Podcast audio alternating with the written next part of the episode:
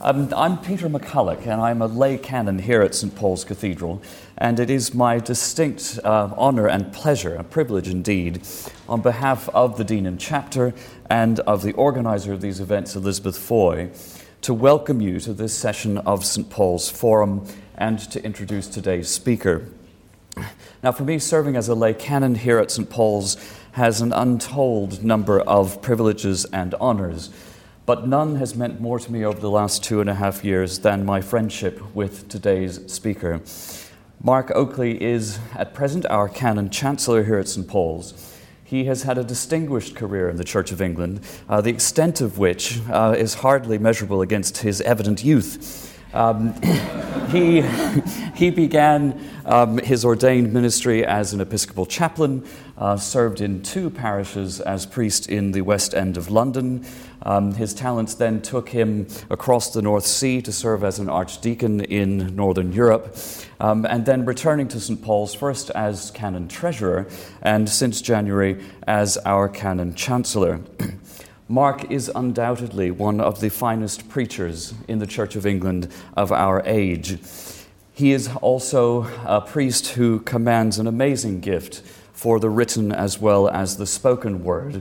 Um, and that is known and loved in no better form than in his modern spiritual classic, The Collage of God, which appeared in 2001.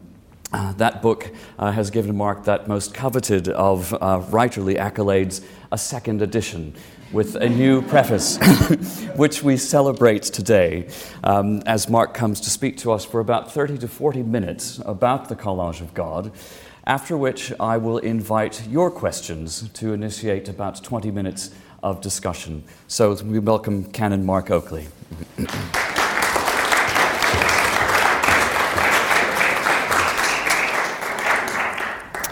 Well, thank you very much, uh, Peter, and, and all of you for being here. I, have tried to do something very unusual for me. I'm very much a script person. I very much follow uh, a script that I always prepare in advance, and it's, every word is there. And today, I've, I haven't done that at all. Um, in fact, I haven't got any script. I've got five headings down here, and I don't know who to feel more sorry for, you or me. Um, but there's a reason for that. It wasn't laziness, um, partly, but uh, it wasn't laziness. I wanted to see what came out, really, um, because it's moderately safe space, and um, let's just see what happens. And I want to tell you how this book came about and um, why I wrote it, what I hope to say in it, and what I think of it uh, 12 years later. Um, and then we'll see what, what you make of it. I am an only child. I was brought up by my grandparents uh, in the middle of Shropshire, and uh, Shropshire is pretty bleak in places, a lot of sheep and not much else in the countryside. And uh, I was very much a solitary uh, boy um, with this strange situation of being brought up by my grandparents. So, very much a loner, and I think very much a reflector. I had to make my own company. And one day I walked uh, down a, a, country lane to a little village called Sambrook, and I walked into the church, uh, which I'd never been into before. And my family not at all uh, church uh, types and church goers.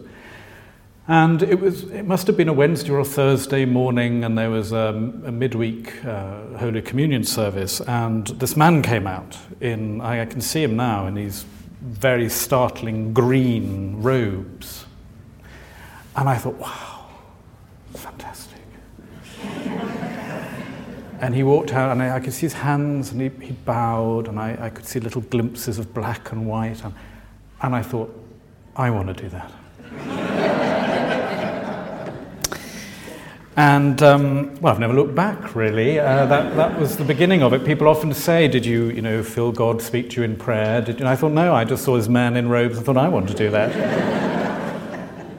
uh, and I got to know that, uh, that vicar. He, he died not long ago, actually, and um, uh, we had the most beautiful phone conversation uh, one morning on my, my way here, and uh, he sort of was saying goodbye. And uh, we got to know one another, and he prepared me for confirmation. and I got confirmed, and this was the beginning of my romance with God and my romance with the church, I think. And uh, I used to, in my little room, uh, light a couple of candles, and I would record hymns from Radio 4, and I would play them in my little room with these flickering candles. And I would put on a little sort of sheet and look like the vicar. And uh, again, nothing, nothing's really changed uh, 20 odd years later, but uh, 30 years later. But that's how it started. And then I went to uh, school and I wanted to pursue the ideas behind the faith more and more. And I had wonderful teachers who taught me GCSE and then A level uh, divinity, as it was called.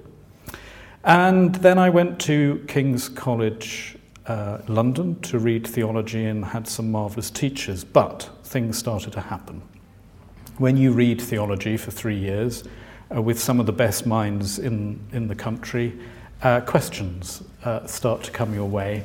And unless you've got mega resources of mind and talent, which I don't, uh, conflicts begin to, to take place. And all those things that you've invested in, in the romance uh, all those things start to get thrown up in the air. And uh, all the things that you cherish and have, feel are most important to you get questioned. And you suddenly meet people who think that you're a complete nutter for believing it and will tell you in the seminar room or wherever. So I had my first um, sort of hit against my thinking and I was very attracted to what's called systematic theology. I even won the prize for the systematic theology at King's. But what was happening was the system didn't make sense to me anymore. And I kept quiet about a lot of it, I think, and I got shingles, for instance. And my body started to tell me that I wasn't making the connections between uh, what I was doing on a Sunday morning when I went to worship and what I was doing the rest of the week in the classroom. And I couldn't connect, but I kept quiet about it. But I was drawn to people who were asking the questions. I knew that. I liked the questions.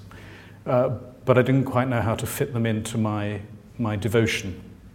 So, uh, thinking critically, but how was I now going to live faithfully? That's, that's where I was.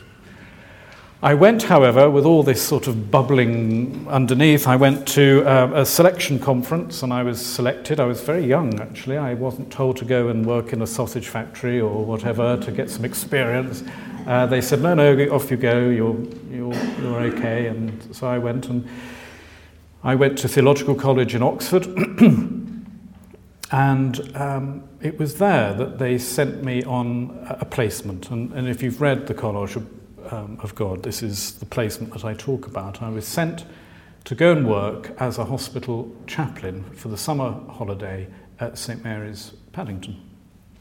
And uh, you have to take yourself back a bit here. This was uh, 20 odd years ago, where St Mary's Paddington was the leading hospital for those who were living with HIV/AIDS. And um, the chaplain, who was a, a marvellous man, uh, could see, I think, that, um, that I, I had to use my time there well. And he said, I want you to be the, basically the chaplain for the summer on the HIV wards. And what happened there was that I met people of my own age um, uh, dying, which I'd never done before, and dying pretty painfully, and a lot of distressed parents as well, and brothers and sisters. All these people dying far too early. And uh, here was the second hit. I'd got the, the mental agility was sort of being exercised. Could I connect? Could I connect with my thoughts and questions? But here was experience. And uh, it was too painful. And I thought, well, sod God, frankly. I don't believe him. If this is, if this is what it's about, I'm off.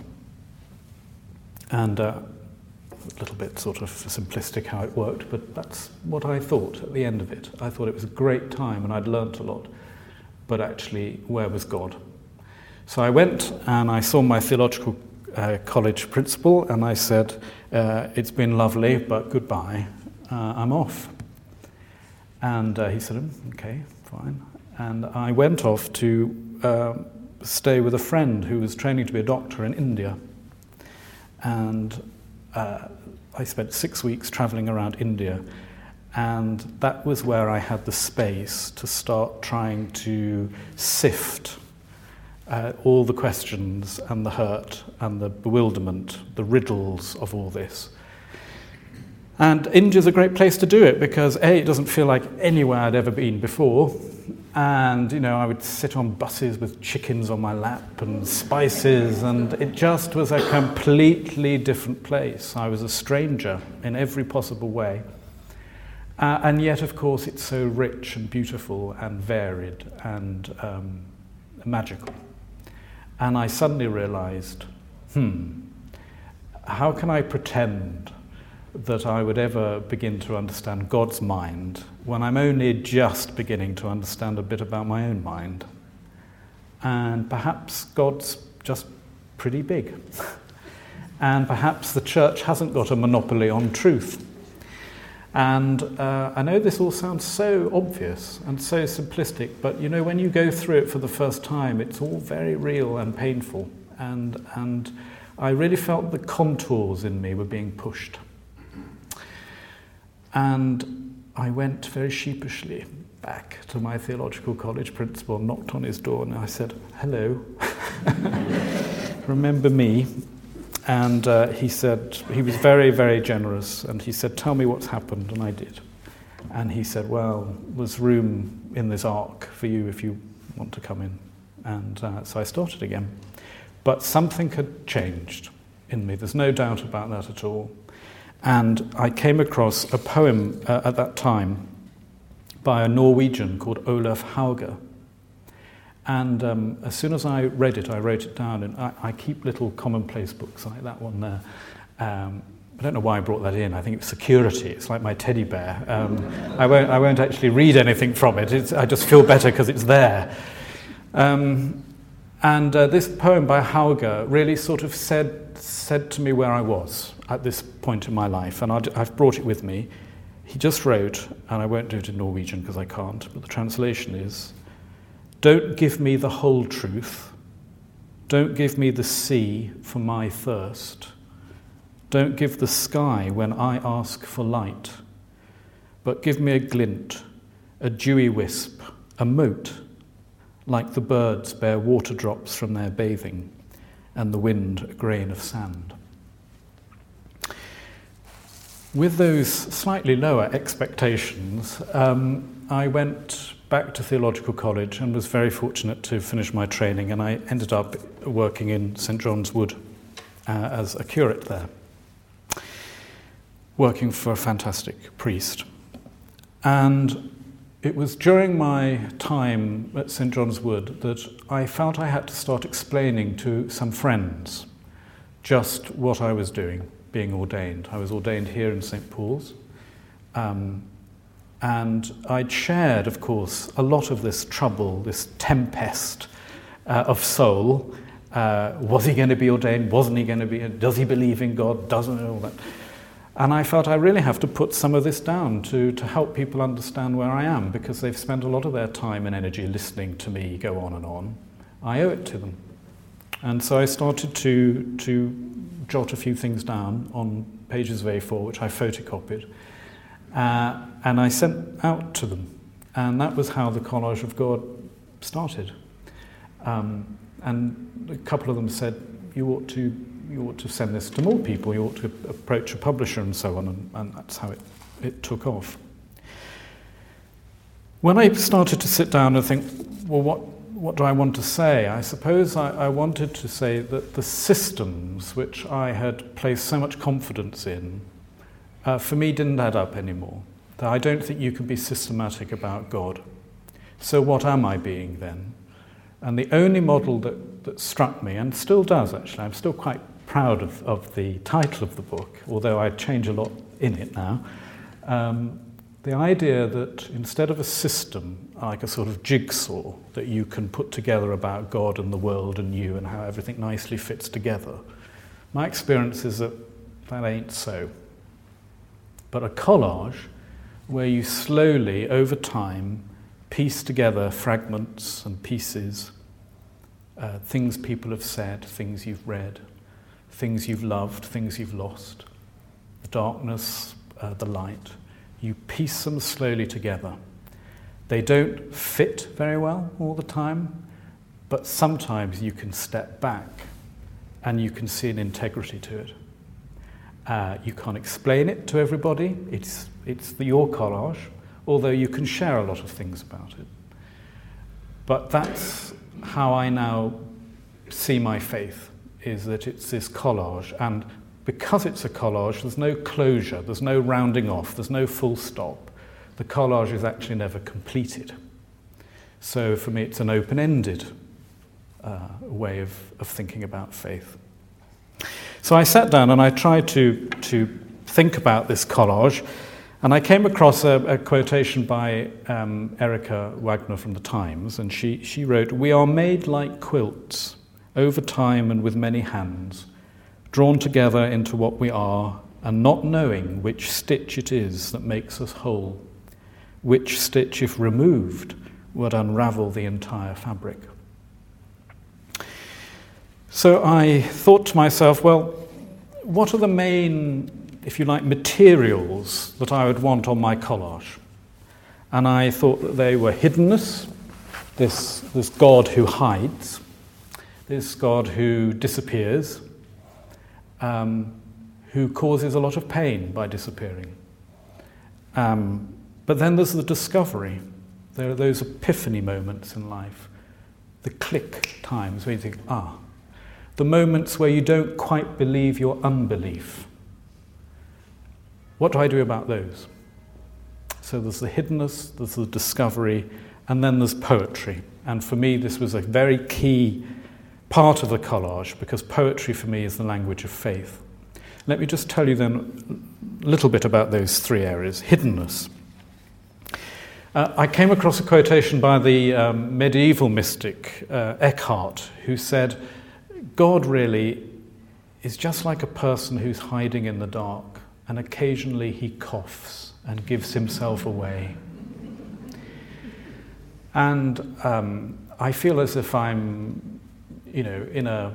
The romance has gone, by the way. I'm, I feel I'm in a relationship now with God. Uh, the honeymoon's over, um, and sometimes we just have to sit together uh, because that's all we can really do. Um, but he coughs occasionally, and I know he's still there. But a lot of the time, hmm, it's pretty silent. But this is a relationship, and the hiddenness for me is painful. There are times where it's almost overbearing, and what happens then is I switch very quickly from being a person of reverence to being quite a person of rebellion. And I can really sometimes think, uh, let's say at Matins, never at St Paul's Cathedral, of course, but what am I doing here? I mean, it's that sort of rebellion. I want out. This is stifling. I can't breathe. Help. And then there's the rebellion that comes in me. But there's also a reverence as well. I can, I can be at Matins and be totally overwhelmed by the beauty of the silence. It's almost sometimes when I'm upstairs, it's so quiet in the morning. It's almost as if I'm trying to hear what God is thinking. Um, so, reverence and rebellion, devotion and dereliction is the other way of putting it, I suppose. Times where you feel pretty derelict, but also drawn to devotion. And I've gone in and out of that, and I think I've now just trying to come to terms with it. That's how it's always going to be. I don't think I'll ever come down on one or the other. I think it's just going to be like that. And I better get used to it. Um, the uh, other thing about discovery for me is that it's, it's this ongoingness, this, I've, I've used it in a sermon here. For me, faith is, is about the, the, the painful process sometimes of changing a hard full stop in your life into a comma. We've all got hard little full stops. And they're, they're comforting sometimes, your full stops, because you think, ah, finished, done. But Actually, if you read the Gospels, it seems to me that Jesus was always seeing people's full stops and saying, hmm, can we change that? Can we make it a comma? Because there's more to come yet, there's more to do, there's more to learn. And therefore, the answers are not always what I want. It's the questions and the promptings and the pushings and so the discovery for me is not always, ah, here's the truth, thank you very much. It's more about, here's a question, uh, what you're going to do with it. And I was telling Elizabeth Foy the other day um, about a, a, wonderful Hasidic story I came across uh, last week. And uh, in this Hasidic story, there's a man who's tortured by doubt and he travels a great distance hoping to ask um, a famous teacher his question, his one question. And at first, the teacher's disciples won't allow this man to get anywhere uh, near to the great rabbi. Uh, uh, but the man is persistent, so he slips in, he gets through a window, and he sees the rabbi and he goes up to him and he says, Venerable rabbi, forgive me, forgive me for disturbing you, uh, but I've traveled many weeks and uh, over many days for the chance to ask you a question that's troubled me all my adult life. And the rabbi say, what, what is your question? And the, the man says, What is the essence of truth? And the rabbi looks at him for a moment and he gets off his chair and he slaps the man on the cheek. And then he goes back to his chair and picks up his book and ignores him. Well, pretty shocked and uh, hacked off, uh, the man thinks, well, that's charming. Uh, and he, he goes out the rabbi's house and he goes across the road to the pub and he complains to everybody there about his mistreatment. And one of the rabbi's disciples is in there and he overhears him and he takes pity on him and he says, Let me just tell you, the rabbi's slap was given you as a great act of kindness to teach you this never, ever, ever surrender a good question for a mere answer.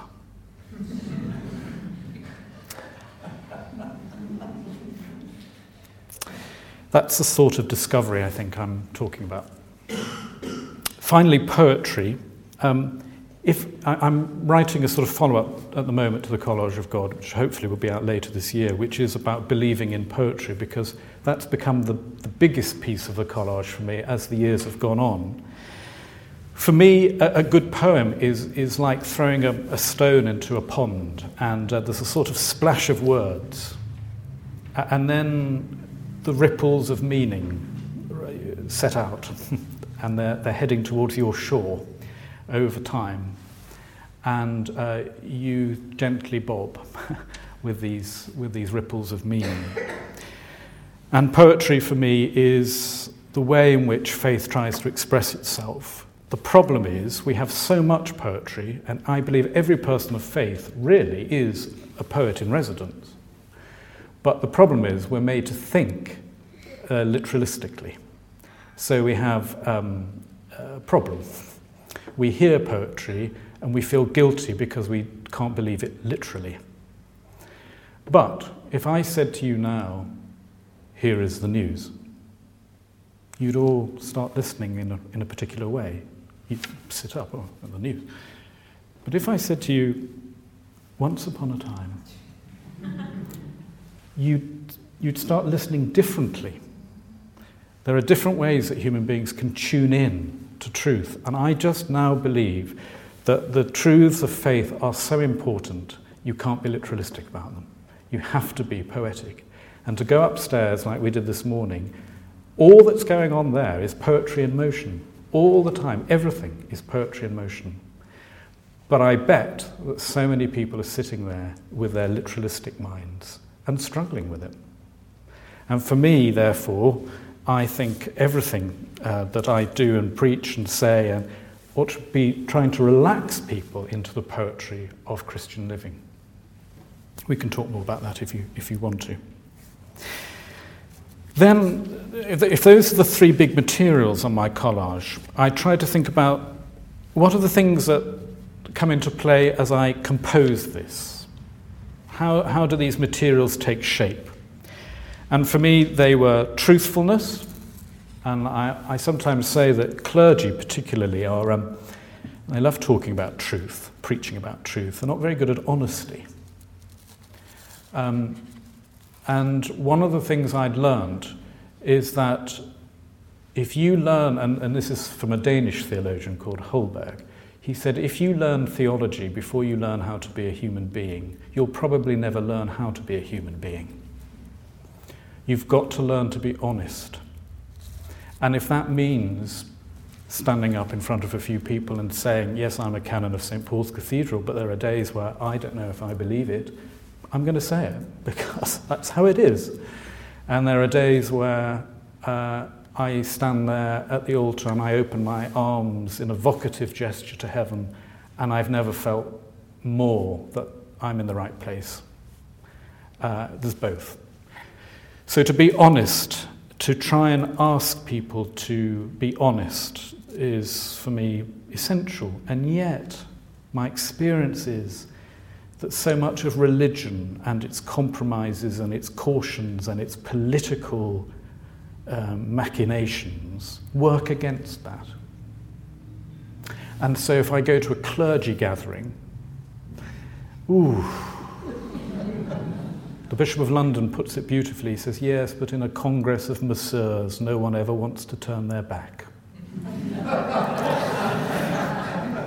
um, but I think, I think quite often we're sitting there thinking that everybody else is doing it better. Uh, clergy all think secretly there are more people going to so and so's church. Uh, quite often, people think that they're, you know, they're probably better believing. They don't have so many questions and doubts and so on. Uh, and it's rather difficult to talk about it, so we don't. And we, instead, we just talk about how you're going to vote at the next synod on, you know, the length of phylacteries and fringes. Much easier to do that. But you, each time you do that, you're taking a step away from the heart of what we're trying to talk about, which is the heartland of being alive and the spiritual adventure of being a human being. Um, so, truthfulness, praying. Um, I don't know what praying is, I just sense it's important. um, I don't know what's going on. I just know that uh, the images that Rowan Williams has put our way of trying to sit in the sunlight, where you, like a plant, you sort of slowly turn towards the, the warmth. Um, the image of St. Kevin, you know, the Irish saint who was praying with his arms, his hands open, and it said he prayed like that for so long that a blackbird came and nested and, and laid its eggs in his hands. That idea that there's something nurturing and, and, and, and creative about this relationship we call prayer. These images for me are important because they resonate somewhere, but I can't quite make sense of what I'm doing logically. And that's okay. That's okay. Um, we keep doing it because it makes sense. It's, all the most important things in life are ritualized. If you love somebody, you kiss them. If you think they're great, you shake their hand. Uh, with God, you pray. And um, that's important. Um, and then there's the uh, other uh, way of the, the sort of part of the composition is service. This idea that you know the human self actually isn't most itself when it's being selfish, and that somehow not only do we have to pray, but we have to sort of practice what we pray for. We have to become part of the answer. We have to try and serve people, not their wants. You know, we're not sort of um, doormats, Christian doormats, just for everybody to walk over. We're not there to serve people's wants, but we are there to try and serve their need uh, in each other. And um, I use the story, and I think, Peter, you watched this the other day, Babette's Feast, the beautiful film that was made out of the Danish story. Uh, the idea of Babette being very much the Christ figure who prepares this wonderful banquet where everybody, uh, all their protective layers drop away in order to share this meal that she prepares. out of her own uh, funds and she spends it all and she has nothing left at the end, but she's completed her art and love. Very much for me a Christ figure. Um, I, I look at the idea of service through the Babette story. And then finally, um, I talked about laughing because um, I, I, do believe one of the um, one of the great Anglican contributions to uh, Christianity is um, irony, and uh, there's a lot of irony in Anglican vestries. And this is good. This is good. This means that you, you prick a few balloons. Um, it's very easy to get folie de grandeur, uh, particularly when you've got lots of grand Diamante numbers to put on and waltz around in.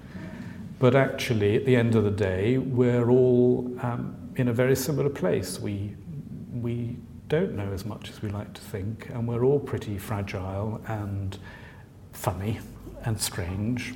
And I love the image of the church being some sort of, you know, Noah's Ark, where every strange, weird, wonderful animal has to budge over and find a bit of straw for another one.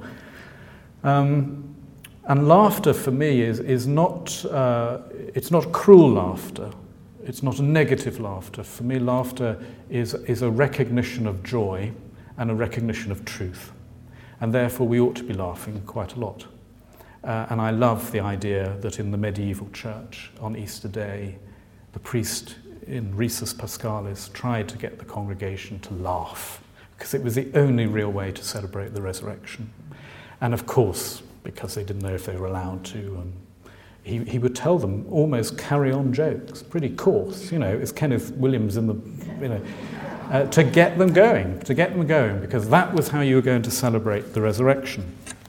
And it was just as I was thinking about this that I actually discovered a line in the Quran that he deserves paradise who makes his companions laugh.